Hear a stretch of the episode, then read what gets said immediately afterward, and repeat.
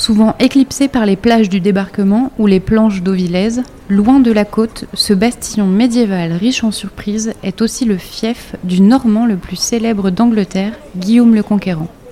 Vous l'aurez peut-être deviné, aujourd'hui, les escapades normandes vous emmènent dans le Calvados, à Falaise. Les escapades normandes, le podcast de Paris-Normandie qui vous propose des évasions à deux pas de la maison. Passage obligé de Falaise, le château Guillaume le Conquérant surplombe la ville. Toute l'année, Charlotte Lapiche et les équipes sur place proposent des visites interactives aux petits et grands chevaliers. Et les soirs d'été, des déambulations gourmandes permettent aux visiteurs de découvrir le faste d'antan de ce château fort. C'est notre incontournable du jour. On se trouve dans le château de Falaise, vraiment un site très vaste. Un hectare et demi, une basse-cour et une particularité, une haute cour qui est composée de trois donjons, trois tours fortes, deux tours anglo-normandes et une tour de défense. Ce château va se dessiner entre l'an mille et le treizième siècle. Et dès que l'on entre à l'intérieur de, de ces donjons, on est surpris car le premier donjon est un donjon-palais. C'est un donjon à l'intérieur duquel le duc de Normandie, mais également roi d'Angleterre, venait pour habiter, mais très ponctuellement. Maintenant, on se retrouve dans la grande salle d'apparat. Aujourd'hui, c'est une salle qui est assez vide, qui est dépourvue de mobilier, mais pour essayer de deviner et d'imaginer ce qui se passait autrefois, on prête aux visiteurs une tablette tactile qui permet de faire revivre les intérieurs disparus. Et quand on promène cette tablette le long des murs, on découvre avant tout la couleur.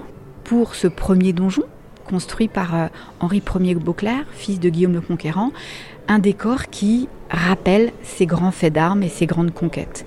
Donc c'est une pièce très importante car elle est vraiment le, le symbole de l'autorité. Elle a une dimension ostentatoire qui est très très forte et elle surprend par sa taille. Elle est très vaste. La richesse véritablement de ses baies, ses décors, et c'est une pièce à vivre qui devait être très agréable à l'époque. Alors on se trouve à présent dans, dans le petit donjon du, du château, donc toujours cette architecture romane de tour-résidence qui permettait d'abriter la cour Plantagenêt. On a décidé de mettre en scène un peu de mobilier et c'est ce qui va le plus étonner. Donc la réalité augmentée nous aide toujours dans notre parcours qui permet de visiter le, le château de Falaise, mais dans cette salle plus particulièrement, on va se trouver confronté à des mobiliers qui vont être très colorés, euh, rouge, vert. Tout était démontable à l'époque, hein. Bien évidemment, la cour venait avec armes et bagages. Quand on s'en va, on s'en va avec ses meubles. Et cette architecture raconte encore cette histoire, celle des ducs de Normandie qui venaient à Falaise et qui, à l'époque Plantagenêt, utilisaient Falaise véritablement comme un, un territoire de loisirs, dans ce, cet espace un peu reculé qui était à l'intérieur des terres, le château de Falaise. Pour le repas, direction le centre-ville, face au château de la Fresnaye. Fraîchement rénové et récompensé pour la cinquième année d'un bip gourmand par le célèbre guide Michelin, c'est l'occasion de déguster les mets raffinés et locaux imaginés par le chef Arnaud Barré dans son restaurant aux saveurs. C'est notre pause déjeuner du jour. En cuisine, on travaille exclusivement que des produits frais, que des produits de terroir quasiment. On essaye quand même d'aller chercher un peu des produits d'exception et c'est ce qui, c'est ce qui plaît à notre clientèle, une cuisine inventive, créative, euh, moderne, avec surtout le respect du produit. Le choix du produit, le goût, Euh, s'il est là, il n'y a pas besoin de grande préparation pour pouvoir le sublimer. À la carte, actuellement, on a, on a un, un tartare de bœuf wagyu assaisonné au sésame euh, wasabi. Le tout avec des cerises rouges et cerises blanches. C'était pour nous très important de représenter des murs au plafond, euh, toutes nos personnalités et puis euh, toute la modernité qu'on retrouve aujourd'hui, je dirais au niveau des plats que nous présentons. On vit aussi au sein de l'établissement, donc c'était pour nous aussi important que les gens, lorsqu'ils ouvrent la porte, qu'ils puissent se sentir un peu chez eux. À Falaise, ne vous fiez pas aux apparences et prenez le temps de passer la porte d'Automates Avenue. Ce petit musée vous plongera dans le Paris des années mille neuf cents, en période de fête, et vous fera à coup sûr retrouver votre âme d'enfant. C'est notre insolite du jour.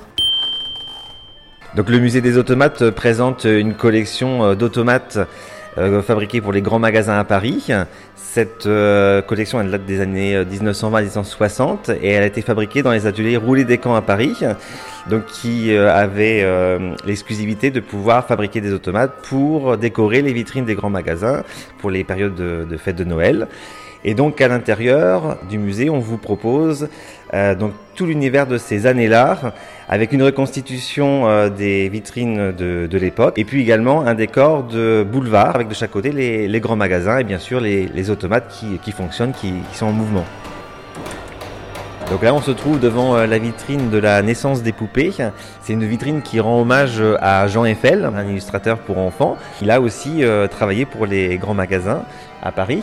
C'est pas le seul qui a travaillé pour les, pour les grands magasins. Il y a également Albert Duboux et Raymond Pénet, qui est connu pour euh, les amoureux de Pénet. Après toutes ces aventures, il est grand temps de se reposer. Improbable gîte dans un ancien grand haras au cœur de la ville. Au Prémontré, tout est fait pour se sentir comme à la maison. Petite surprise des lieux, les chambres sont au premier étage d'anciennes écuries et les boxes des chevaux ont été conservées et aménagées en espace petit déjeuner. C'est notre bon plan pour dormir du jour. Là, nous sommes au Prémontré, donc un ancien haras qui était complètement abandonné, sur lequel en deux mille dix-huit, nous avons créé tout ce complexe de gîtes et de chambres d'hôtes pour apporter une touche touristique au lieu. Nous avons créé euh, un lieu de petit déjeuner, de restauration, euh, en gardant les grilles, les mangeoires, en gardant tout, tout cela. Et puis, euh, c'est un projet familial. Et en fait, euh, ça collait avec notre, euh, notre façon de voir les choses, notre façon de vivre, de, de, de créer des chambres d'hôtes et des gîtes euh, que nous avons après agrémentés par euh, salle de réception et espace bien-être. Euh, voilà, donc c'est vraiment un projet familial.